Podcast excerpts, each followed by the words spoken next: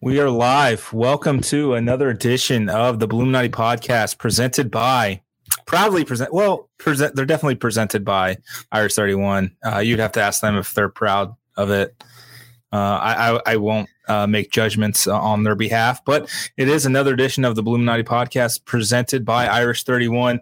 Guys, some exciting stuff here.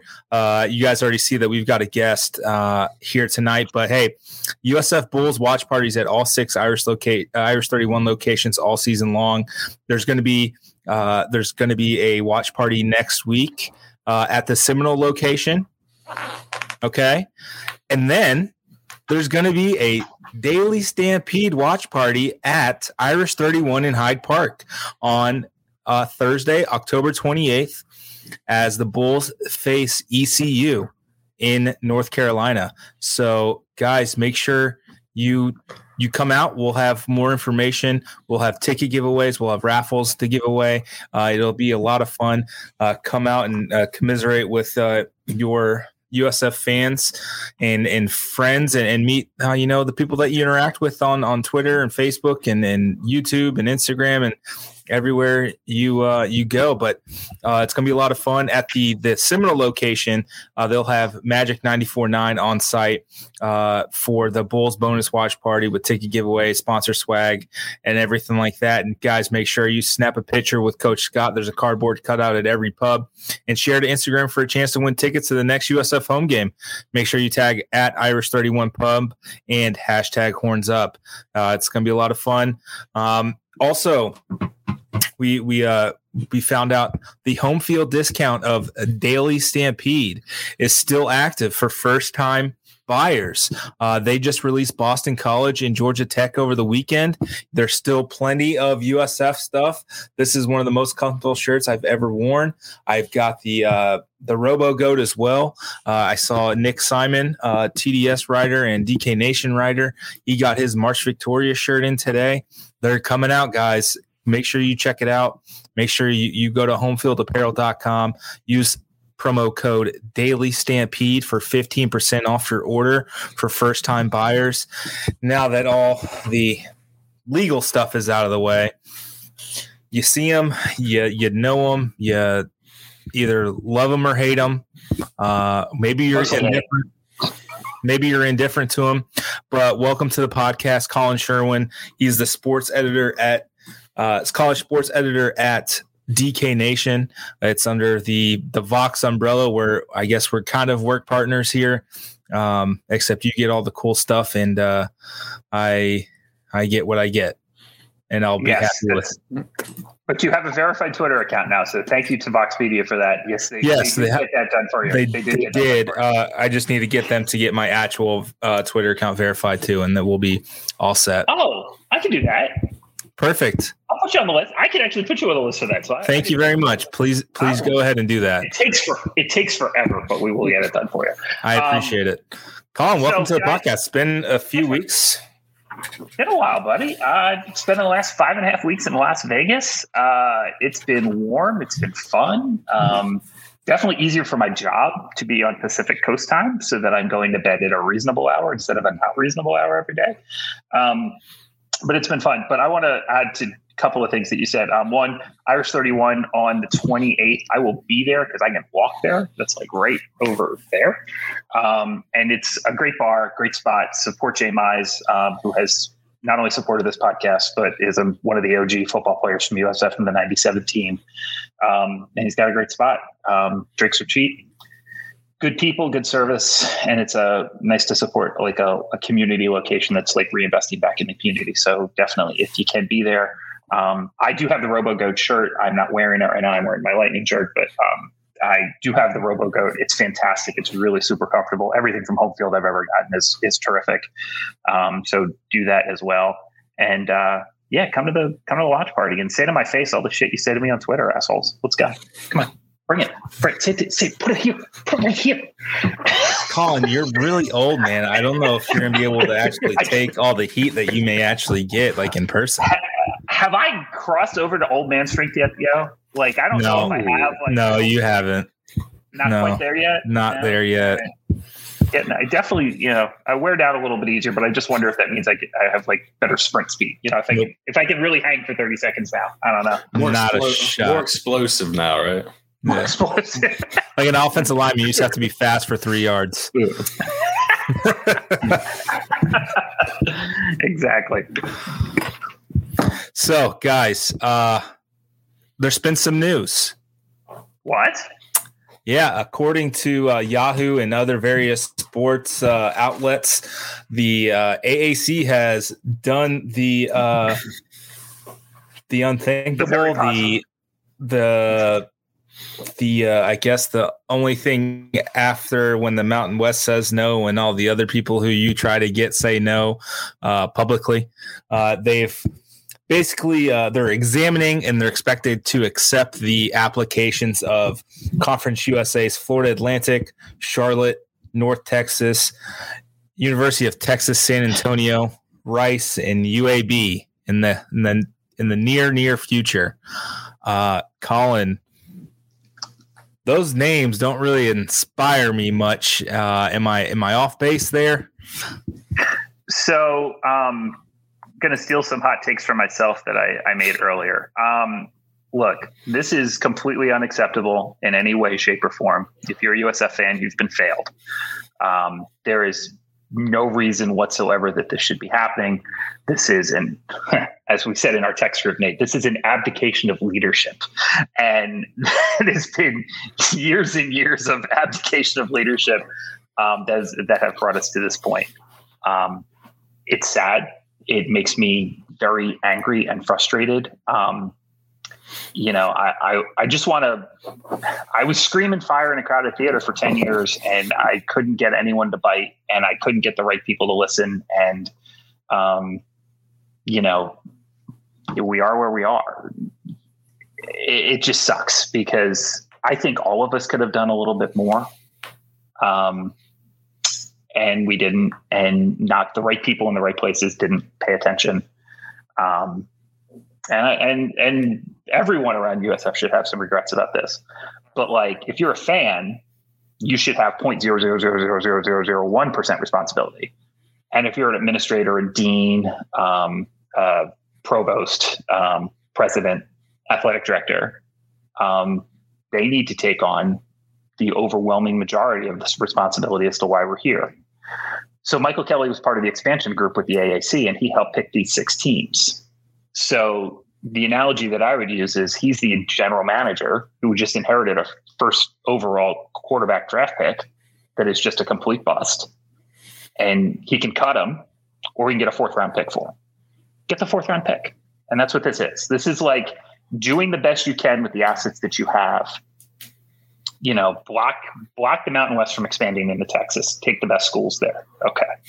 Um, take the best markets that are available because there is some value still in markets as far as TV and media rights. Um, you know, and you're getting into some cities like Dallas and Charlotte and you know South Florida that where there's some value there. So that makes sense to me. Um, but blaming blaming the guys that are here now for what has happened. This this goes back years. This goes back decades. Um, the the thing that I keep pointing to is I remember after we got into the Big East in 2003, either late three or 04, somewhere in there when it was officially announced, we had an event at ADM, the ADM building, and they raised a Big East flag.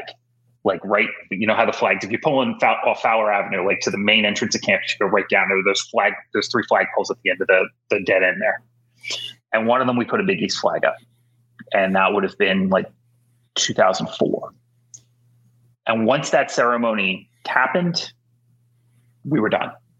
We stopped investing in the program. We thought, well, we've made it. We've achieved everything we need to achieve. It's done. Um, we don't need to grow anything. We don't need to invest anything. Athletics will take care of itself forever, and we're set. And what we learned was the Big East was an opportunity, not a destination. And we failed that opportunity so massively, so epically, that it will take decades to recover.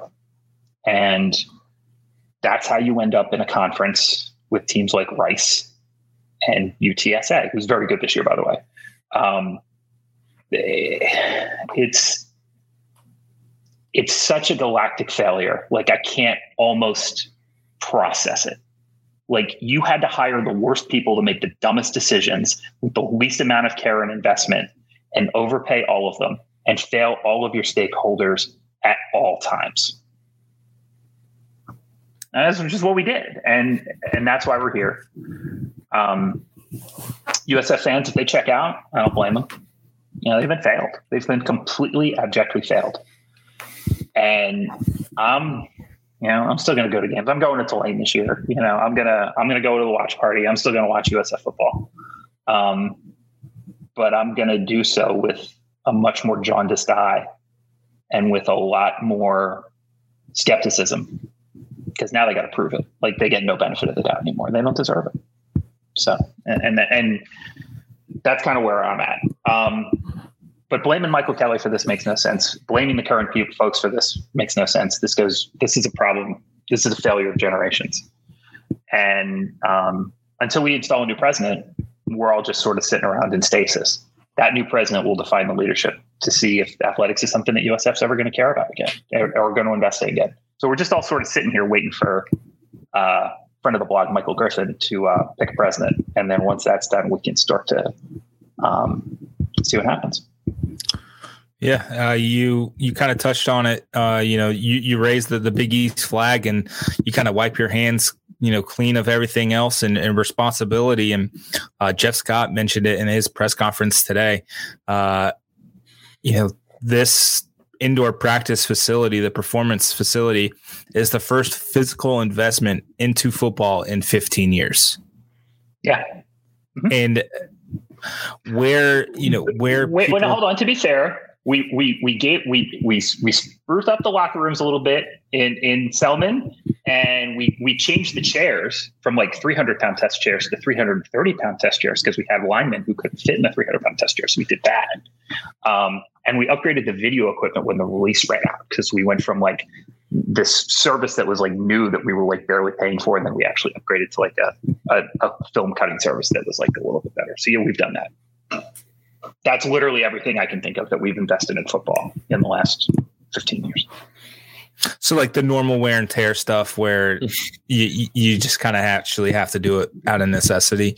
Um, yes. but the thing uh, I mean, this was a long time coming. I mean, it took what almost five years to even get the to break ground on this thing. I mean, Mark Harlan for I mean, he was here when it started. I remember that spring game. I think it was the spring game of 2017. Uh, just the failures, you know, you know, pre or predating Michael Kelly and Jeff Scott. Um, it's Mark and Harlan's and, uh, and, and predating Harlan too, to some degree. I think, uh, I think uh, most of the response. I think most of the responsibilities on Doug and Bill and Ralph and Judy. I agree with all of that. Yeah, I, I think I think if you had to put a list together of the top ten people as to why we're in the place, and you got to put Skip in there too. Um, you you put, I would put those five are definitely on my top ten list for sure, and and I think you probably got to put Judy and Doug is one too, um, in whatever yeah. order that you choose to to deem. Um, you know, it, but we are where we are. And look, there's some good things that have happened at the university too. Like we are inches away from an AAU status. We have come, you know, the endowment is much bigger than when we got here. There's, we do important research. We have a medical school that's fantastic that nobody can get into. Um, it's really good, like in a lot of places. But in terms of athletics, it's been for the last 15 to 17 years, with the exception of, um, you know, 07, 16, 17, kind of fail you know and and one good one really pervertedly good men's basketball team in 2012 that came out of nowhere and, and had no legs and and women's basketball. And and that's the there's your successes. Like literally i think i've named golf and, and men's golf and softball and one baseball team this year. Um yeah that's it. So i mean people can you know, blame how you know Jeff Scott's handled the, the last couple of weeks, and you know he'll get his fair share of criticism criticism on this here podcast. Uh, you know, f- from from myself uh, and, and, probably you, Collin, about the the fourth and one call. But I mean, this stuff predates. It seems like sometimes that this pro this program, this department was destined to fail. Uh, pretty early on before these guys even had USF on their radar. So I, I, it's tough. Um, you know, we've used this analogy time and time again. I said it on Twitter uh, yesterday. You know, no one cares about your your mega mansion, which is the academics portion of USF, which has been really good. Uh, your patents, the research, uh, AAU status, nearly. Um, that's been really great, but no one cares if your front porch is on fire and there's a rusted out Oldsmobile in the grass and that's what athletics is for any university that's not like an Ivy League school. Um, I, I, know, uh, you know, someone pointed out like Rutgers and Illinois and Northwestern and all these really great academic schools that are are known for academics. That's fantastic. They've got brand recognition through their academics. USF doesn't have that. Outside of the Tampa Bay area, no one gives a rat's ass about USF's academic status. It is so how was US like it, it's how was USF? How did they play uh, over the weekend? No one cares about how many patents you got. Like it's it's uh, having the people in place that realize that like academics still very very important because that's what college is for.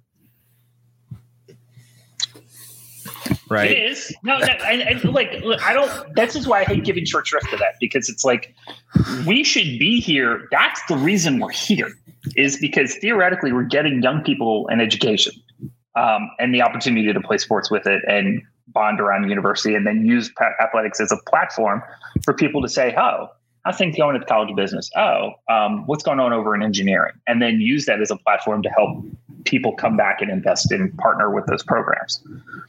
I get all that. Um, but we've just, we haven't leveraged the platform that we had and now it's gone away. It may never come back. Um, and it's just such an it's an abdication of responsibility by so many people. Like everyone had to screw this up, and everyone screwed it up. Yeah. Um, you know, you got to blame board just, members too. You got to blame the board. Board's got to take some accountability here. Governor's got to take some accountability here.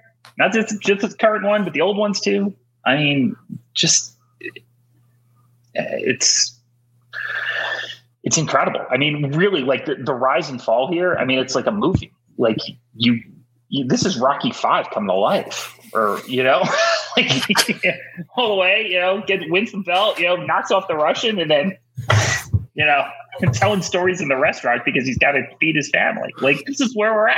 You know, Who, who's Tommy Gunn in this situation? Tommy Gunn is going to be Luke Fickell.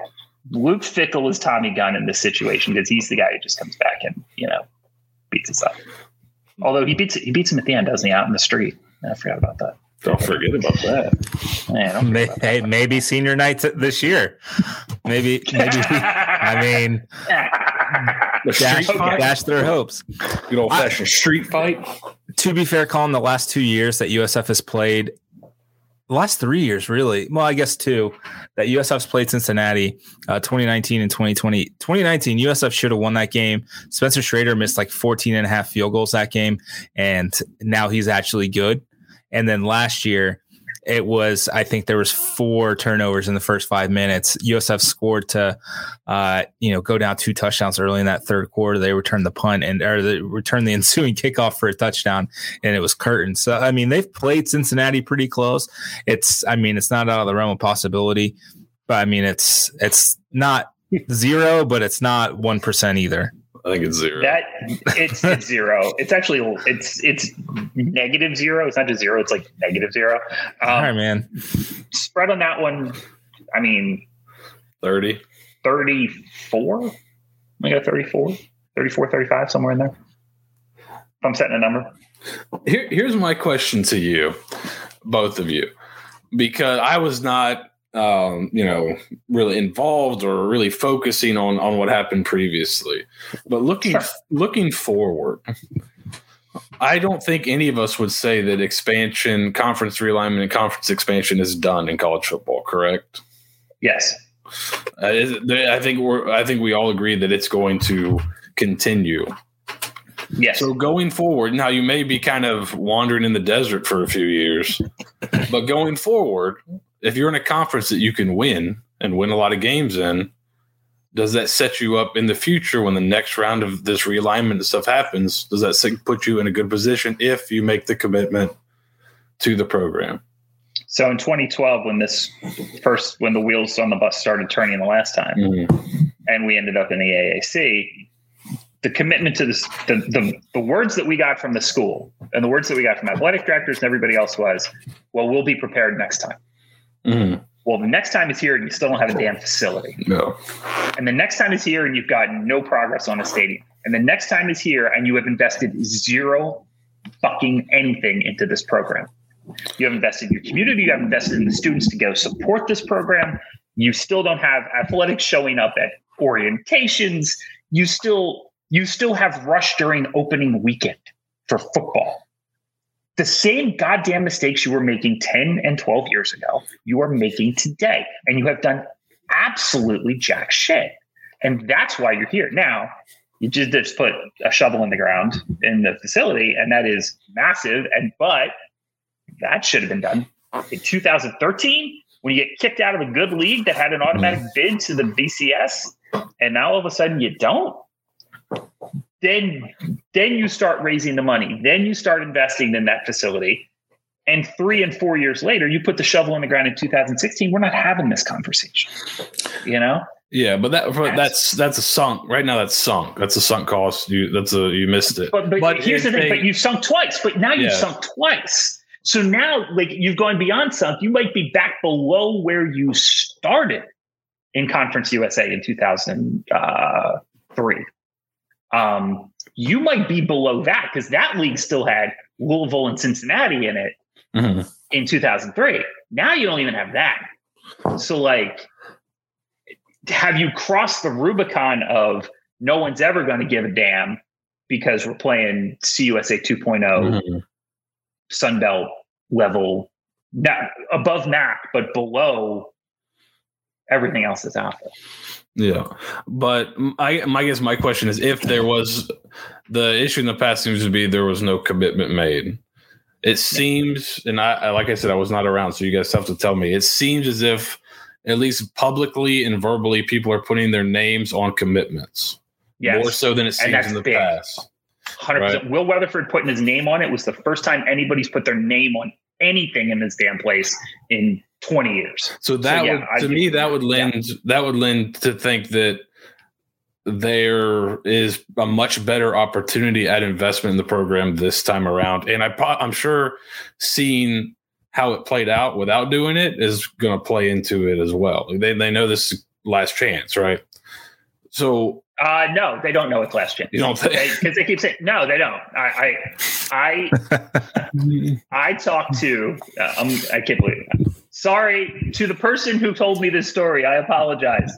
Someone told me that, and this is somebody who was connected at USF, who said, "Well, maybe the Pac-12 will take BYU, and then we can just go to the Big 12." This was a realistic plan in their head. This is something that this person actually thought would happen. Do you think and the like, big get out of my like, these are the people in charge? Are you absolutely kidding me? Oh my god! Oh my god! BYU in the Pac-12, the most progressive conference in the country, is going to take the school that has all of this anti-gay, anti-student legislation. They're going to take the only private school outside of USA, the only private school in the league that's going to happen. That's going to solve our problems. Get out of here. Do you think the Big 12 has legs? Um, it's going to depend on TV, I think. I think um, they'll be um, fine. Does, it, does ESPN want them to have legs? Does Fox want? Does Fox use that as like the leverage against the SEC deal? Um, I maybe I don't know. It's it's it, it's it's what the TV networks want. Like that's where we're going here. It's it's all going to come down to TV, and then can you get other players involved? Can you get Netflix, Apple, Amazon, you know, these other fan companies to get involved? Like, so uh, I'm going to throw out. I'm going to throw out a very rosy, possibly naive, probably naive hypothetical. Okay. USF makes a commitment to the football program. Okay. They have the right people in place. They start winning games. They start winning at a pretty good, consistent level. Are they not one of the better candidates the next round if they make these commitments and have the results on the field? Yeah, for sure. I mean, the, the inherent advantages of USF are still 40 some thousand students, massive alumni base, good academics for a public, especially a public in the Southeast, um, and the 12th largest market in the country. I mean, those are really good natural. And, and by the way, four stars growing on trees. Yeah. So, like, you know, th- those are all really, really good. The, the natural assets of USF were what we always pitched in 2001, 2002, and 2003 when we were trying to get the Big East. Now that that we just never took advantage of any of them. We never leveraged them. We said, "Oh, we have all this stuff." We just never did anything with it. It's like we bought the construction material and left it on the lawn. Yeah, Yeah. because all I because all I hear and, and all I see, and obviously this is kind of right when it's happening. It's kind of people. It's you know not necessarily prisoner of the moment, but you know similar thought is just basically this is the death knell for the program. The program's dead, is what it seems like. You see people saying. To me, it seems like, and again, I'm not as as plugged in with the past, but it's obviously a setback. But if you and again, this is what I think. If you make the commitment going forward and you get the results, you could very well be in a good situation. It's just gonna you're just gonna have to wait for the next round now. But you have to you have to put in the work, obviously. But Right. I think for that opinion, and it's valid because you weren't around no, I'm naive to the. to what happened before. So the people who were And I'm generally Yeah. positive. right. So the people who were here before and, and got uh, burned are rightfully so very skeptical that they're actually going to invest in all of the things that they're going to say they're going to invest in. So from your perspective, yes, it makes a lot of sense, and it's just the the sad reality is USF has scorned and uh, you know tainted a lot of views of their stakeholders over the last decade, fifteen years, really, of just incompetence across the board. And that's what they're going to have to fight against. That's what this new administration is going to be up against. And if they don't know that, then it they're they're fucked. It's plain plain and simple. Here's the. So I'm gonna I'm gonna take the negative point and the positive point. The negative point from Seth is is like I heard all this shit ten years ago. Yeah. Oh, now we really care. Now we're really gonna do it. And we still never invested a Yeah. damn dime into that football program or that facility. And our administration didn't make the commitments that were necessary. And so I bullshit, you know, fool me once, shame on you, fool me twice, whatever. Okay, fine. But on the other hand, like you said, Will Weathers put his name on, we're building a stadium. Okay. Um, that's never happened before. Yeah. The board has taken control of the, the university president process in a way publicly that they have not done so previously. I mean, they basically punted on a president, you know, because they were like, well, you know, what must be done inevitably must should be done immediately. Um, and they just say that is a bad fit and we're just going to pull the plug. Um, so yeah, No, he let no. Currall left because he wanted to spend time with his parents, okay, Batman. right? right. Okay. Yeah. yeah. Oh, um, Loving so son. yeah, loving son, very loving son, um, who will have tenure in the college business. And look, I, I literally, I had one conversation with the man. I actually talked longer to his wife than he did the entire time he was here. Maybe that's part of the problem, because I go to a lot of shit, and the fact that I only ever talk to him once is probably not great. So, um, I. I do think that they're going to, the board is now committed to athletics in a way that they were not previously. Um, the whole board. And I think that will change some things for the better. But now you got to prove it. Like you've said it, I've talked, we- we've said this for years. Do it. Do it.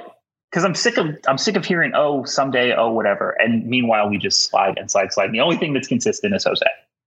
The only thing that we're consistent, we're good at is women's basketball. That's it. and softball. Yeah, no, that's fair. That's fair. Softball. Um, I mean, golf won what six out of seven now, conference championship, something like that. Six out of eight. Like they're really good too. Uh, tennis, you know, does good things. But in terms of like team sports, like that, I guess softball is a team sport now, isn't it? Um, people actually do care about our softball team too. They draw pretty well. But on the whole, we just don't. We don't. And now you got to prove it. And I, I, don't give anybody there the benefit of the doubt. Now you got to prove it to me. Um, it's not fair to the to those folks. It's not fair to Michael Kelly that he inherited this absolute fire. It's pretty amazing that he got a shovel in the ground um, on that facility as quickly as he has, considering what the state of the program and how things are financially in in the middle of a COVID pandemic. Um, but they still got to prove it. So, so you're kind of a fool me once, shame yeah. on you. Fool me twice, you're not going to fool me again yeah, I mean, I mean, I've been I've been lied to so many times by this program. Like, I've been lied to this program on the record, in my mailbox, off the record, um, at my graduation ceremony, um, when I joined the athletic or the alumni association, when I joined the athletic or, or the athletic department, when I was an employee. I mean, I've just been lied to this program like literally my entire adult life, and so why would I think that they would change? I hope they do. You know, I, I told Torello this. Um, uh, USF is like your meth head cousin who needs a place to crash on the couch. Like they keep coming back and you keep welcoming them in and you know they're going to fail you over and over again. And that's sort of like my relationship with USF is they are my meth head cousin who's just trying to clean up his life for the eighth time. So this new conference is like a intense rehab. Yes. Yes. That's good. That's good. It's a, this is, hopefully this is like the 90 day program with like Betty Ford. That's kind of, yeah. Did we lose Nate? Is he just frozen there? No, I'm, I'm still here. Okay. I'm still here, right? Yes, you're yeah, here. You're here. Oh, you. I just I, I wanted you guys to kind of hash that out. Um, Collin, is of the six teams that are being added, is there one that you're just okay? This is great, and then one that you're like, oh dear God, we've got to travel to this city. So, like, I would normally say UAB because actually Nate and I, you and I went to Birmingham a few years ago. Got, got very drunk in um, Birmingham. Um, we got very very drunk in Birmingham, and uh, there's karaoke video to prove it. So um, they're like, I have no desire to ever go to Birmingham as a person ever again. But it seems like UAB is investing in that program, so I'm fine with it. Um, that's just the facility looks great. Obviously, the community really rallied around that team when it when it was on the chopping block and got them back and got them back good. Um, I've been to Rice's Stadium. It holds 80,000 people, which is probably about 75,000 too many. Um, there's just no base of anything there. Like, why why do you football still? This isn't the Southwest Conference. You, they don't care. You talk about administration doesn't give a damn about sports. They're they're way worse than us. Uh, Denton, Jamie Jamie likes Denton. Jamie has good things to say about Denton. I've never been, so I'm gonna give him the benefit of the doubt. But again, it's a market. They're they're trying to chase markets here um, FAU market. Bo- I've always thought Boca has like the ceiling high level on that program is pretty high. I think their football facility is really good. Um, that should be a model for what USF USF should build a nicer version of that um, as their stadium. Charlotte's a great emerging market. So yeah, I'm good with that. And then UTSA, like only game in town if you're in San Antonio, you don't want to watch college football. Um, and they're also ranked and they've, they've had put together some really good teams. So I don't know if they're planning. Are they going to? Is their plan to stay in the Alamodome, or are they trying to build a facility? I don't even know. Um, oh, that's a great question. Uh, I would love so, to go to the Alamodome.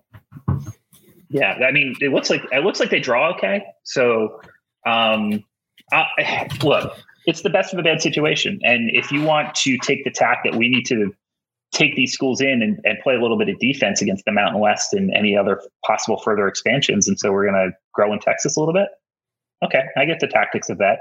But like the better situation is to like, you know, be better at sports, USF, and then not be in this conference and be one of the teams that get called up instead of the guys you always call drillers down the street. Um, you know, the drillers down the street just sort of figured out a way and they they committed. They committed even when they in, in spots where they probably overcommitted and took some chances that were not fiscally responsible and definitely got a little bit lucky um, and covered up a lot of stuff and, and moved some stuff around and you know, hundred million dollars here, hundred million dollars there. Pretty soon, you're talking about real money that's like being misallocated. Um, you know, it, they took some chances and it worked out. So they gambled and won. We just never gambled, but it's not that we just didn't even gamble. It's that we just didn't care. We just didn't invest at all. But man, so so UTSA showed up. But you had a president who showed up at football games with a USF football purse or a basketball game and sat there and watched the game. So clearly, we were committed to athletics. I said it out loud again. Whoops.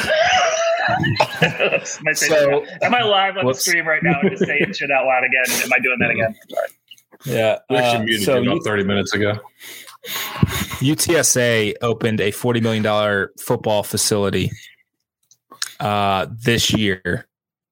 And uh, one of the opening lines from uh, UTSA President Taylor uh, Eighmy was Great universities have exceptional academic, research, and athletic enterprises.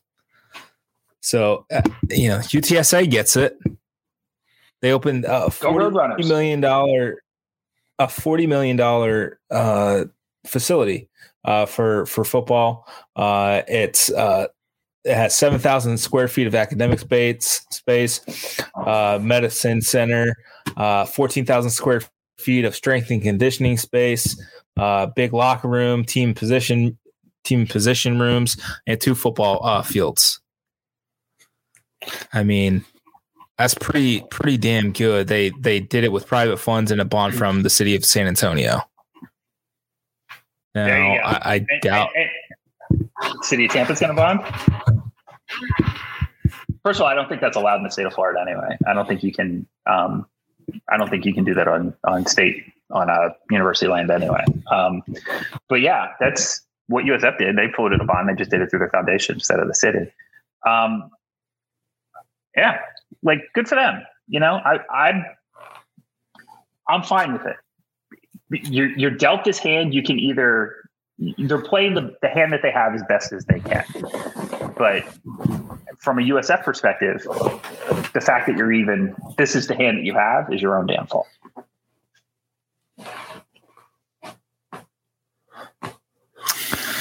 It's not great. It's not great. Um, so we we've we've talked for 38 minutes, Collin, uh, on on this. I think I think we've talked about it enough for now. I, I think agree. we're going to switch gears here, and okay. we're we're going to discuss some uh, actual football. Uh, so okay. Seth, the the Bulls will face Temple on ESPN Plus on Saturday at 7 p.m. Uh, Temple comes into the game at three and three. Uh, a pretty deceptive three and three, if if you don't mind me uh, saying. They look pretty trash. Hey, Steve, how are you? Hi, guys. Did I miss anything? I, I, I, I've been unaware for the past uh, past couple days. Um, so I'm, I'm assuming no other news this week aside from you know the, the obvious you know loss to uh, to Tulsa. So I'm just going to continue on in my innocent world and, uh, and, and pile ahead forward. So Steve, I got back from Vegas on Friday, and Steve came over to my house. So he heard all of these rants already. So don't worry, he didn't miss anything. Um, as we went over to uh, Epicurean over here and had a couple beverages with with Jamie and some other friends um, while we were here. Um, I have. Um, I'm going to let you guys go on football because I I have certainly followed enough USF and Temple where I have thoughts. But right now, I will tell you that the spread is two and a half. It opened at four. Um, it is down to USF as a two and a half point favorite, and the total is fifty-three or something. Fifty uh, at DK. The only sports book that matters it's fifty-five, but it opened fifty-eight. Um, but all the money's coming in on Temple. Eighty percent of the tickets, ninety percent of the money has bet on the Owls. Um, I kind of like USF. I like USF last week. That They covered. I didn't win my money line bet, but they covered. Um, I believe USF is now four and two ATS this year. Somehow, miraculously. Yes. So uh, the only games covered. they haven't covered was uh, SMU and uh, NC State. Yeah, so they're four and two ATS. Um, I think that they will probably win this week. Um, there just tends to be this thing where against Temple, we're up there. We can't out athlete them, and we can out athlete them at home. Um, and I think we'll do that this week. So go Bulls. Uh, but I'm going to let y'all go and uh, go Bulls. Bye, Collin. Thank you, uh, Collin, for uh, for joining. He is the college sports editor at DK Nation. Uh, he helped start this uh, stupid blog, and this is why you guys are stuck with us. So uh, direct all your ire toward him. Uh, we're just the messengers at this point, but I appreciate Collin you uh, coming on, and uh, we'll be getting with you before I go to Vegas in November to uh, hit the best spots and everything. I will see y'all in nine days at uh, at Irish thirty at Irish thirty one at Hyde Park. Sounds good, brother. Appreciate it. And back to your regu- regularly scheduled programming here, uh, Seth. As I mentioned, Temple's coming into the game at three and three, uh, and a pretty pretty damn deceptive three and three, if you ask me. If am I off base there? It seems like they're kind of trash, and they've beaten pretty bad teams. No, they're not very good. Uh, I'll throw up. I'll go ahead and throw up the advanced stats here. There's a lot of red uh, on both sides, but Red's Temple- good, right? it is not. Uh, Temple, you can see, is particularly so. Last week, Tulane, or Tulsa rather had some offensive success, some decent numbers on offense. Temple is not really the same. Uh, so I think you got a better matchup this week for the USF defense. And every week that goes by, you're hoping you get a few more guys healthy on that defense and, and you get a little bit better performance. Um, defensively, it appears they're they're okay. Um, but like you said, their schedule has not been the most stout uh, when they played a couple decent offenses like uh, Cincinnati, I believe. They got a The vaunted the vaunted Rutgers offense. yeah, they got a ton of points rolled on them whenever they played somebody with a pulse so far. So, uh, is their defense good? The numbers are good, but have they played anybody really great yet? Let's go through uh, just so. Um, so here's who they've played. Rutgers, one of the worst offenses in the country, and Rutgers ran for 220 yards and threw for 145 yards. Akron, What was the final? What was the final score there? Give the scores because uh, they lost 14 to 61. Then the following week, they played Akron, who is, again, one of the worst offenses in the country. Uh, Ak- Akron averaged 4.7 yards per play. They won that game 45 24. Let's see. I'm going to go ahead and switch over here. For that might be easier so everyone can see that. We'll go ahead and share that screen there. So everyone can see what we're working with here. So here's their their defense here. It's kind of a little difficult to see, I suppose. But Boston College is a decent offense. I think they still their quarterback then lost 28 to 3. Boston College was kind of uh ho hum, didn't really have didn't really have to do much. Yeah. Beat Wagner, who's a, a FCS team, I believe. It's not a great one. There's a big, there's kind of your big performance there. They held them to 2.79 yards per play. That really took their numbers down. Uh, then played Memphis, ended up winning that game, but Memphis averaged almost six yards a play. And then Cincinnati, the best offense they've played so far this year, averaged nearly eight and a half yards per play. And Temple lost to them 52 to 3. So I don't think this defense is quite as good as their numbers so based on schedule. Uh, I think if they played USF schedule, the numbers would look probably similar to USF's numbers on that side of the ball. So this is again another game that's very winnable. Last week was a winnable game. We all said that. We didn't say it was a for sure win, but we all said it was winnable. And it was. You had a great chance to win the game. Didn't quite come through. This week is another one, another home game against a team that you should be able to beat at home. So another chance to get that first victory uh, against a team that's just not not that great. Yeah, uh, I think just for morale purposes, and you know, I'll, I'll touch on this all night. Um, you need to win this game.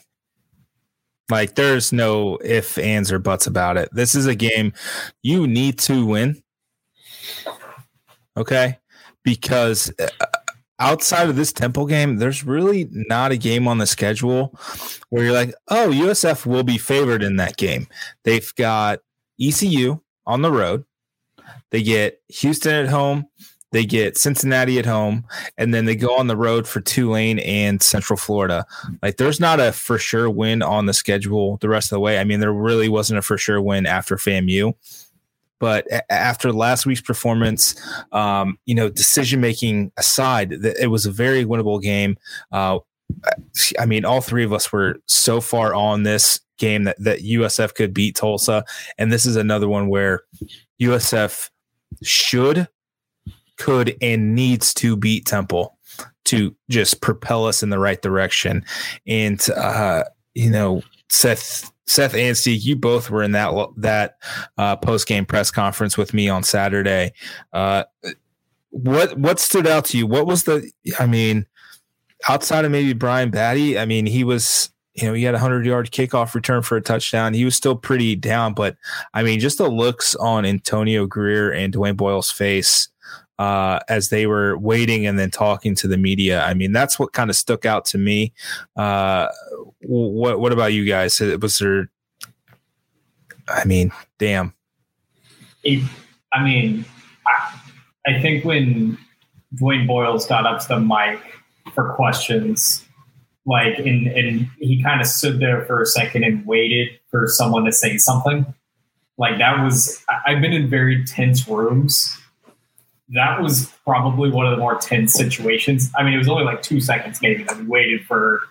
I think you asked him a question, uh, Nate, and I mean, I think you asked that question because someone needed to get the ball rolling because no one wanted to say anything because you knew you could see on their faces that that the last thing that they wanted to do was to answer questions, albeit you know easy questions, but that was not the yeah, I, I, hate the fact that we make these 18, 24 year olds, you know, answer questions like these and, you know, have to respond to media after very emotional losses like this. You know, obviously after a huge win, it's one thing after a tough loss, it's, it's, it's for lack of a better term, painful to, to be in the same room. And, you know, you saw it on Coach Scott's, you know, it's Coach Scott's voice and you saw it on basically everyone's face the entire time. They didn't want to be there because that was not the best situation for them to be in. You know, they, they answered all the questions and took it on the chin. And, you know, I, I think the bigger kind of storyline is not the, you know, post game press conference, but the press conference today seemed a little bit livelier as far as what Jeff Scott was saying the entire time. You know, I, I think that 24 hour rule that Jeff Scott has in play, I think is really, uh, you know, good for the team. It seems like, yeah, it, it sucks that they lost, but it seems like the morale is not down. Um, Vincent Davis kind of mentioned it uh, very, very on the nose and said, you know, hey, that, that loss sucked, but we're we're even hungrier now. Like we have we have reason to believe that we can win a game. Is I think what he's trying to get at, and you know they're they're going to be even hungrier for for a win after getting so close last time. Yeah, I thought what was what was kind of interesting to me, and obviously you go into every game hoping you can win the game. But I thought what was interesting was Jeff Scott basically coming out and saying this is a game we thought we were going to win. Like he he basically came out and said this is a game we really thought we were going to win coming into the game. We felt really good about it. Um, so that, I think that kind of added to some of the frustration after the game. Um, and then with regards to the players, these guys, you know, uh, Antonio Grier, first of all, his voice was about out. You could tell from from yelling and screaming on the field and, and giving signals and, and communicating. So his voice was almost gone. Um, and then they both just looked uh, so down in the dumps when they came in, really frustrated, obviously, but more more sullen and more sad. And you get you kind of get to see, um, you know, when you're in there, you get to see more of the human element of these teams that you, especially in football, a lot of the emotion is hidden behind the helmets and things like that. And there's all kinds of people on the sidelines. So you don't really get to see these guys in the moment. I think you saw on the field after the game, a lot of these guys were really uh, obviously devastated by not being able to pull it out. Uh, so you kind of when, when they come into these these press conferences, which first of all is, is tough, and you have to really commend these guys for coming in there and answering questions when you know they got people shouting at them and these people wouldn't answer questions you know they, they wouldn't stand up and, and kind of take responsibility like these guys have to. So just seeing them come in there and kind of answer questions and they all and they answer questions thoughtfully even with the you know with all the the you know the obviously the sadness and frustration. But you know you have to commend them for that. But these are they obviously feel like they're close and they really felt like this was one they let slip away is how it seemed and it really seems they're just they just kind of want to get that first one and get it off their back and then once they go there they can play a little bit more loose um, but but I think they really, really, really were hoping that was it, and then they could be a little bit more loose as the season went on. Uh, but it's still kind of hanging over their heads now, unfortunately. It also uh, did it help that one of the Tulsa support staff members was literally right outside. Like Tulsa's locker room was right outside yeah. of where the media uh, post game press conference was. One of the Tulsa staff members was just, I mean, she was just cheering her little heart every single time one of the players walked out of the locker room. And I mean, I think at one point, I think it was Grier kind of like death glared at the door and death glared towards a certain someone to close the door even harder so that you couldn't hear this woman cheering outside of the doors. Yeah. Um, that was not great. Now, I hate, I, I really do hate to be this guy here, but we we've talked about um, over over the last couple years here of getting punched in the face and responding. Now, and there's I think there's a difference between you know getting punched in the face at NC State and responding and you know having a good second half against Florida, and then there's getting punched in the face and then on your way down also getting kneed in the nuts. And that's what Tulsa was. So it's trying to figure out how this team will respond to such a loss like this. I mean you know the, the players and coaching staff they can all say the the things like, hey, yeah, 24 hour rule, and we're we're turning it right back around. But I mean, you get a quiet moment, you know, on the field where you're you're you're waiting for your rep or you're you're soaking, you're you're getting treatment, it's gonna creep into your head. Like there's no way, there's no two ways around it. Like these these people are human. Like the coaching staff's human, the the players are human. It's gonna come and creep back in. The the thing you hope is that they learn from it, and it's not. It doesn't. Uh, you know. Uh, my bosses at, at my at my job like to say like don't let the bad things kind of black you out and then just kind of ruin the rest of your your day and this this Tulsa game really has the, all the makings of something that kind of blacks out the team for the, the rest of the season, if not just for this one week where you know you, are really kind of supposed to win this game. Uh, I mean, how how do you you know Seth? How do you kind of compensate for that? Where you know, you lose such a, this game, you at you really got punched in the face, and you've got to respond quickly. Otherwise, you know, this Tulsa loss is going to turn into three losses in, you know, 14 days because they play, they play again uh, next Thursday. Yeah. I, I think they're, it, in in my experience, so when I was at when I was coaching in college at Tusculum, we came in the first year. So it was like the first year, new new whole new coaching staff. We really struggled at the gate um, with the team, kind of understanding what players did well, and then like maybe there were guys we that we thought were going to play a lot for us that ended up not playing as much, and just all that kind of feeling out. And, and and we were playing some teams that are a little more talented than us as well, but the players really took cues from the coaches. So what we did a good job there of is, is staying positive, staying upbeat, just go moving on. After you review the film move on to the next game move on to the next play move on to the next game plan and really emphasize that kind of stuff and so i think the players will take the cues from the coaches if the coaches and i don't think they will because it's a pretty young group and, and then a lot of these guys grew up in football families and football environments so i don't think they're going to sulk they're kind of used to that mentality of just going to the next game don't let a team beat you twice that kind of those cliches but they'll take the cues from the coaching staff. So if the coaching staff comes out and gets them ready to play this week, I think you're. I don't think you're going to see um, too much of a hangover. Um, but it, it's kind of it's it's natural to do that. But if the staff just keeps pushing them forward, keeps the energy high, make sure the energy's high in practice, doesn't let them soak, doesn't really give them opportunities to kind of sit and think, as you mentioned. Just keep it moving, fast paced, install the next thing, go, go, go. That can kind of take their mind off of anything in the past and you just keep looking forward. And and we were able by the end of the year to start stringing some wins together. We beat a team that won the conference the year before that we had no business beating. And, and then you end the year on a pretty good note. So I, I think they're kind of in a similar situation. It's tough, but you just got to keep pushing and the coaches really have to lead that. So the coaches have to really stay positive, really keep pushing the team forward. And if they do that, I think you'll see them uh, kind of avoid any type of hangover but you know, every week you lose again, it gets tougher and tougher to do that because, like you said, it's just human nature. But hopefully, this is the week they get that first win, and then some of that pressure will dissipate. But this is something that um, I think the coaches can lead to kind of lead by example and kind of set the tone for how this next week is going to go in practice and on the game field. Yeah, and you know, looking closer uh, into Temple, they're they're i mean we, have talked about it already. They're really bad and they're really bad in the first quarter. Uh, they've been outscored 60 to 7 in the first quarter of this season. Uh, so it's pretty imperative for usf to go out to a fast start.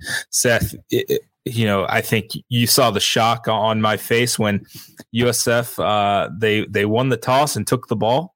Yeah. Uh, and they went down and i mean they, the, the drive stalled but they got a field goal out of it and that's something that's something we didn't see uh, earlier this year. That that aggressiveness and you know that aggressiveness uh, kind of came back to bite USF at the end there.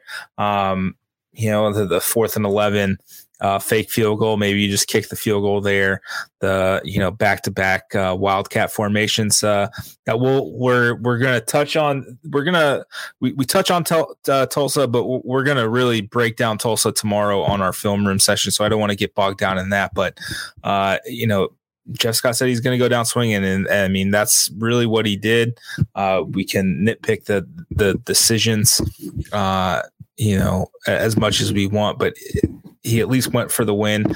I think uh, you know similar to you know Buffalo last night Monday Night Football going forward on fourth and one when you're down a field goal, knowing that your defense hasn't stopped uh, Derrick Henry or anybody uh, you know remotely close to that uh, all night. So it, it's that kind of aggressiveness that will get you burned sometimes. Um, and you know USF got burned by it, and it's you know we always say that that context matters uh, in these games and uh, you know, I think uh, fine being, uh, you know, subjective. It was fine that USF lost, but how they lost was probably why a lot of people left with a really sour taste on Saturday. And I, I completely understand it. I did too. Um, you know, it was frustrating all around. We, I mean, we we knew this this was a very winnable game. The team knew it was a winnable game, and just to let it slip through their hands, um, it, it's just frustrating. But to really kind of harp in and, and, focus on on Temple here again. That that first their their first half is pretty trash. Uh, they're bad in the fourth quarter as well. Um, but here's what I'll say: Temple again. It's just it's another team. I'm just going to harp on the, the these points. I think this is just going to be my talking points all year uh, because it seems to be a, a reoccurring theme. Temple is awful in the red zone they'll they'll they're 15 of 17 in, in, the red zone, which is fine. They're getting points, but they're 10 of 17 scoring touchdowns, uh, which is 59%, which is not great. And then on, on the flip side, uh, defensively, uh, opposing teams have had 10 more red zone possessions than they have this year. And they're 24 of 27, and 20 of those 27 uh, red zone attempts have been touchdowns. And then their third down and fourth down percentages are uh, atrocious as well. Uh, they're 31% from uh, at, on third down, and then they're 7 of 15 on fourth. On the flip side, they're allowing 40% uh, of third down percentages, and then they're allowed. Opponent opponents have gone for it on fourth down. Like that is pretty damn impressive. Yeah.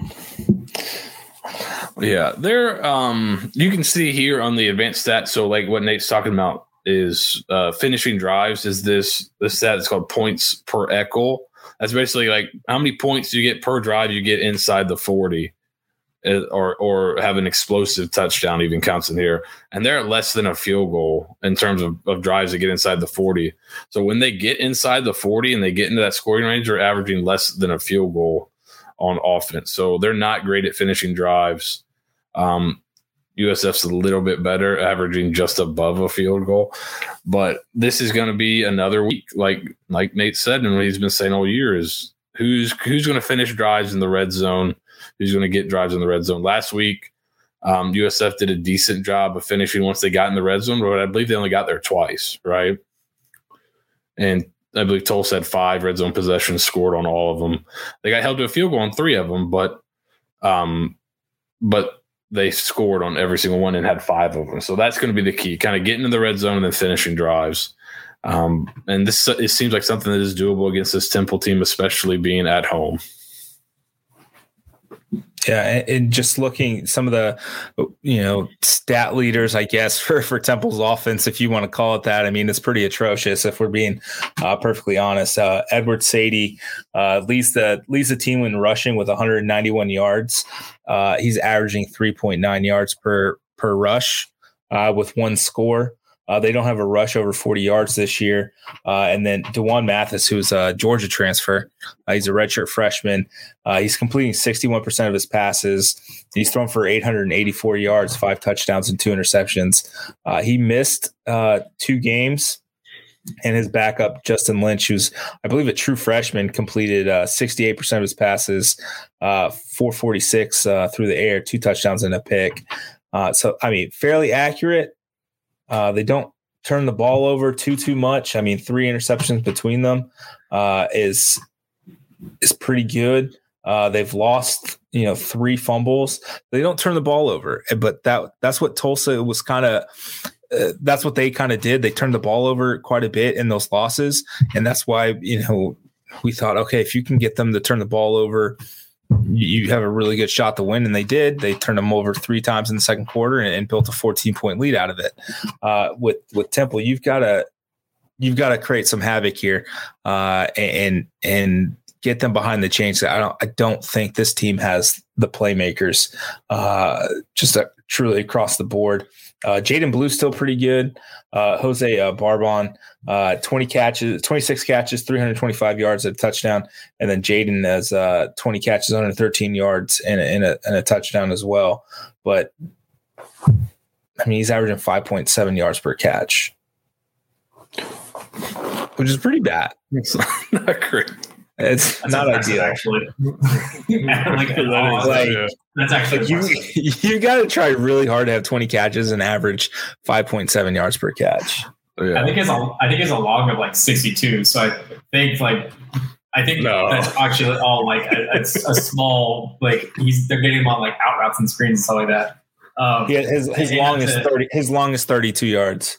So he's So, yeah, 19 you catches for Hmm. What 80 yards, 81 yards. So closer to four yard sketch. Like that's right. you you Um, have to try really really really hard to do that. That's tough. Yeah. I mean, if, Yeah, I- if there's I a don't- week, Yeah, go ahead. I I was going to say, if there's a week where, you know, I, I think the defense might get a little bit, I mean, a little bit healthier. Hopefully, Christian Williams can play, but a, a week that I think your defense can get a little bit more confident, I think this is it.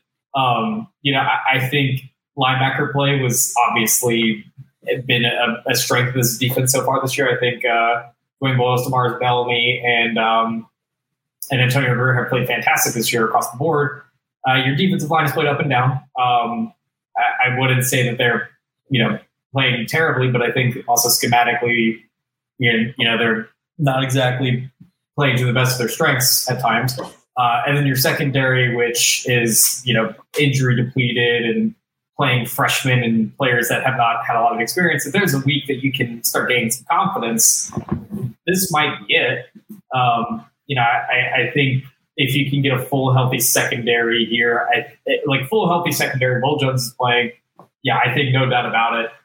USF would probably win this game, but I think with all these injuries and you know uncertainties going on with the secondary, I think you still have a few question marks just because you know Jadan Blue can still be explosive. We, we saw it last year. Jose Barbon has been explosive this year. Like you know, it, it's not like Temple's totally lacking the talent.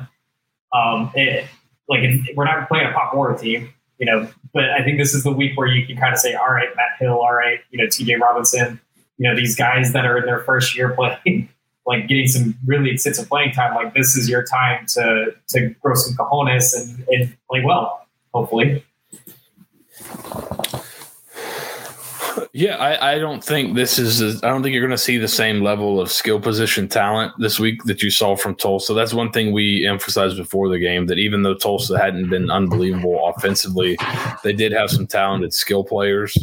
Um, so that puts um, that puts some stress on the defense. I don't think this Temple group is quite as talented as, as what Tulsa had at the skill position. Tulsa had uh, a couple backs that were really good, and then at least three receivers that were pretty good players. Um, so I, I, don't think you're going to get that same stress level you got last week. Uh, D'Wan Mathis has a good pre- pedigree. You said he transferred from Georgia. He was actually their starting quarterback in the first game last year. So without JT Daniel, JT Daniels being hurt, but he he initially started over Stetson Bennett at Georgia last year. Um, but he had problems with accuracy, especially with pressure. So I, I the, the, all the numbers you're kind of saying about their offense makes me think they're real, they're probably a quick passing game, short throws, easy throws, probably not a ton down the field. Um, so that would be something that hopefully you know USF's got to rally and tackle to short throws. Um, and, and you know this should be a better matchup, probably the best matchup for the defense this year outside of FAMU. Would you guys agree with that? Yeah, I think so. I don't think that I don't think Temple has anyone who's going to take the top off the defense, uh, and that's been an issue. You know, in, yeah. in most of the games this year, uh, you know, I think uh, Gunner or Baylor Romney, whichever, whoever, which which one of the Romneys is the the wide receiver is still running. Baylor, Baylor, I think. But I think, and the other thing is, I think most other teams had multiple guys that you had to really worry about. I don't know if uh, Blue's a pretty good player, but outside of him, I don't know if they have a guy you really have to worry about outside. So that could help you too. So you don't have to worry about multiple guys beating you. Um, you can kind of focus I know we, um, more on one. I know in the past, typically with Temple, you kind of look at their their single digit players are the ones that you have to worry about. Um, for lack of a better term, I think that's been a Temple tradition for for God knows how long. Um, and on offense, you really have um, Blue and and and uh, Randle Jones are two single digit players. So, you know, take that for what it is. I think in the past, uh, Temple usually has about three to four players on offense. Um, you know, they, they, they give usually their offensive line honorary uh, single digits. Um, well, it's just you and I, Seth. Uh, but they usually, uh, they usually give uh, give their uh, offensive linemen single digits as like an honorary thing as well. Yeah. But, you know, that's a pretty good. I mean, Temple doesn't shy away from the idea of hey, we're going to show you who our best players are. And it's Jadan Blue mm-hmm. and it is Randle Jones this year on offense. Um, defensively, we're looking at a, I mean, I, I, I, had to look it up because I, I didn't really believe it. Um, they don't really have, they're starting like five freshmen, like true freshmen in their secondary this year. Um, and their leading tackler and their best player and their defensive captain, uh, Amir Tyler, he's out. That's their, I mean, he's their single digit on defense. He's kind of been all over the field for them. He's has three tackles for loss and like 40 something tackles. Um, so you're, you're down one of Temple's best players. Uh, and then you also have to look out for William Kwenkeu, uh, who's a uh, Mike linebacker from them. But ultimately, I mean, you're looking at a, a defense that is set up kind of similar to how USF is. A lot of true freshmen, a lot of young guys, not a lot of experience. You know, in, in the secondary, a pretty experienced defensive line that's been relatively ineffective. So, you know, I, I, I love the matchup like two years ago. Like I, I'd be so confident going into this game that we would sleepwalk over them, but I can't really, you know, discount them because I look at their defense and I'm like, oh wow, look at all these young guys playing, and it's like, oh wow, we have one young guy playing too. So I don't know. Um, if Andy Rigby is uh, one of their like linebackers slash hybrid safeties, and he's back and healthy after missing uh, their previous game, so I mean they're getting some guys back. They lost a few guys. Uh, one of their main defensive tackles who was rotating in, Nick Bags, he transferred, so he's out. So I, I mean, the, the, defense is just as depleted as as the offense is as far as talent goes. Uh, so you know, who knows how this game's going to end up. Really, defensively, you only have to scheme up for you know William Kwenkeu, and that's it. I'm going to put my name on it right now. Team McClain is going to light up Temple. He's going to throw four touchdown passes on Saturday night. Jaren Mangham's going to have another two. He's gonna he's actually he's gonna have a touchdown of longer than 10 yards for the first time well, in his USF career on Saturday. That that is my prediction. And uh, before we get into the actual predictions, I think we've we've we'll we'll cover Temple more. But before we get into the predictions, I I want to just shout out women's basketball real quick. Uh, it looks like um, if we go over an hour, my my internet's like, bro, calm down. so we gotta we gotta uh, kind of wrap this up real quick. Uh, women's basketball uh, ranked 21st uh, in the AP top 25 preseason poll. obviously, woefully under underranked. I think they're a top 15 team with the the people that they return and the new additions. I mean, they poached two starters from from Memphis. They got a couple of other JUCO people, uh, freshmen. Uh, I mean, Jose's doing what Jose does. Also, uh, you know, even if they finish 21st, uh, you know, at the end of the year, and they get seeded in NCAA tournament, they'll still be like a nine seed. So uh, it doesn't. I mean, it doesn't really matter at this point. We we we know what it is. Uh, women's soccer with a huge uh, upset win, I guess, uh, if you want to call it that, over number fourteen Memphis, uh, one nothing double overtime. It's their seventh overtime game this year. Uh, and now they're they're back ranked. men's golf continues to absolutely crush. their top ten program so some good stuff going on. Uh, heard some scuttlebutt about men's basketball that I, I can't share, uh, but uh, they're they're still a work in progress. Um, that that that much I can say. They're still a work in progress. It's they still got some time to to work out everything. Um, but I think that's it. Let's get to the predictions. USF Temple, 7 p.m. ESPN Plus, Inside Ray J. I get it, folks. Uh, after last week, you got a sour taste. Go to the stadium, go have some fun, go tailgate, enjoy yourself, uh, enjoy the, the cooler weather. It'll be nice.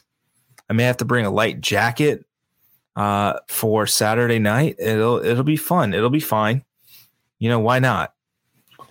Uh, Seth, let's start with you. Your prediction for this game. Uh, the lines uh, settled at uh, for now. It's at two and a half. USF uh, minus two and a half. The lines what 56 and a half ish, or the the over unders 56 and a half ish. Uh, what's your prediction here?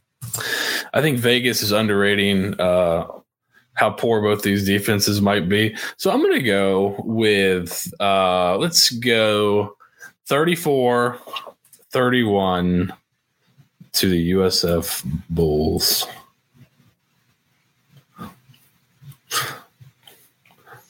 Okay. I am going to go 45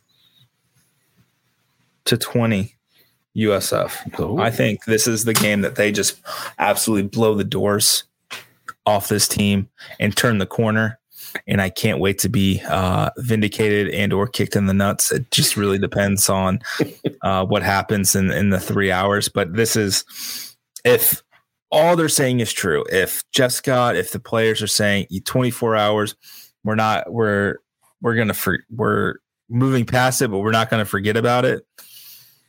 This is where this is the the prove it. Show me, show me that you got you got punched in the nuts real hard last Saturday, and you're using this as motivation, and you're going to stomp out the, the one of the worst teams left on your schedule.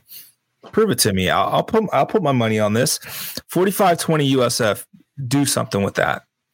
Timmy's going to have a great game. He's had back to back pretty rough games, uh, if we're being honest. He writes the ship on Saturday. Jaren Mangham scores a couple of tutties.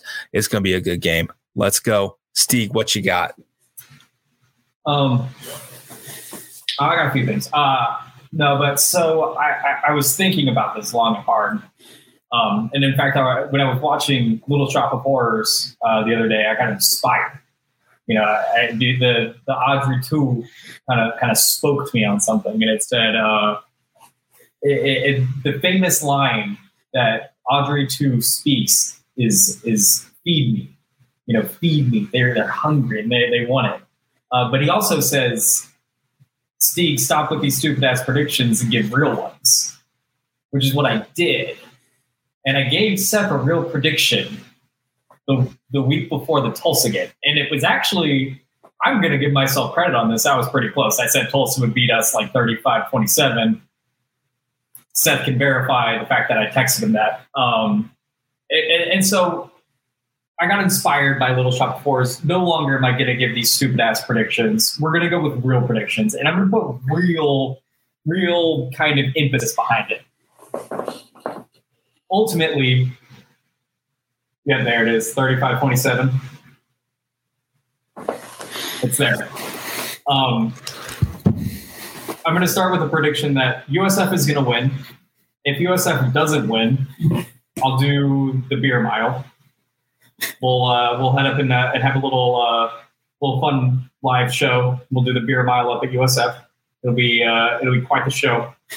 For those who don't know it, you drink a beer every quarter mile. Uh, so one lap around, uh, you know, first lap, chug a beer, so forth and so forth. I am that confident that I'm willing to put my body on the line in this situation. But the prediction itself, USF wins 34 to 21.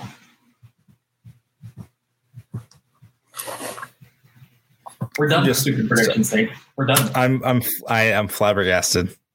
We're done. We're we're gonna we're gonna get real serious here. I mean, to be fair, your outlandish predictions haven't worked, so maybe we go for real and and we'll go from there. I think my favorite part about the game was Uh, at 24 to 10. I mess I messaged the group chat I said, just saying 55 10 is on the table. and then Jimmy Horn right after fumbled that kickoff. And I immediately said, never mind, it is on the board now.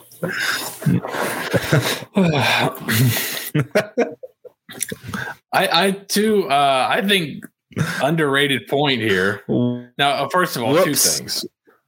Underrated point. Steve said he's not going to be ridiculous anymore. In back to back weeks, has claimed that his prediction has come from different uh, movie musicals. So I appreciate that. Uh, the second one, uh, the other underrated point. If Timmy McClain plays well, this could be a game. He has not played well the last two weeks. If he had played well a little bit better last week, they probably win easily. So if he does play well, to Nathan's point, they've got a good chance to really put on some points this week. So Keep it nice and easy with him. I know Weis is a smart guy. I know Scott's a smart guy. Start him off easy, quick little hitch routes, RPOs, get him in the groove, then try to uncork it. Uh, I think they went to, to try to uncork it a little too quickly, but you know, that's just my uh, my sort of speak. yeah, I think Uh, Nathan's. your view on I think I think Nathan's frozen. So uh, this has been the Bulluminati podcast brought to you by Irish Thirty One. Steve, tell them about Irish Thirty One. Uh, it's a fantastic establishment. Uh, it is my go-to uh, drinking well to uh, partake in a few after-work beverages, uh, particularly Friday beers. Can't cannot beat an Irish 31 Friday beer after work. It is by far the best place to go. There are multiple locations. I I can't remember. I know Data said it. I think it's either six or seven. Uh, the Hyde Park one. That's the one that I'll be at. It's the one I'm normally at, anyways. Uh, there's one at the West Shore Plaza. It's one at Oviedo, Seminole, uh, Sarasota. probably one in Sarasota, Dunedin. There's there's multiple. They're they're great locations, great food, great beers, great drink specials too. Yeah. Um, the watch part. Oh, it's back. Thank God, because I was fumbling. I know. Steve, Steve was just telling him how great Irish 31 is. Oh, good. Yeah. So uh, Irish 31 for all of your USF needs uh, this coming uh, game day. Go there uh, before the game and then head down to the stadium. And then uh, Thursday, October 28th, for the ECU game, we will be having a watch party. The Daily Stampede annual watch party. We we didn't have it last year, uh, so we're gonna we're gonna try to do it big this year. Come out to the Hyde Park uh, location. Uh, there's to be one in Seminole for the folks who can't make it up to the Hyde Park uh, location as well. Um, be sure to check them out. They're they're great folks. Just yeah, go patron patronize. I guess. Patronize, yeah. That seems weird. Uh, patronize those locations. Uh, you know, Steve, you, you, I think you hit all of them: West Chase, West Shore, Wesley Chapel, Seminole, Oviedo, uh, and and the like. Uh, but for uh, all the glitches, for Seth, for Steve, uh, for for Collin Sherwin coming on and, and talking uh, conference realignment. This is Nathan signing off for uh, another edition of the Bulluminati podcast, proudly, proudly presented by Irish 31. Go Bulls. Go Bulls. Oof.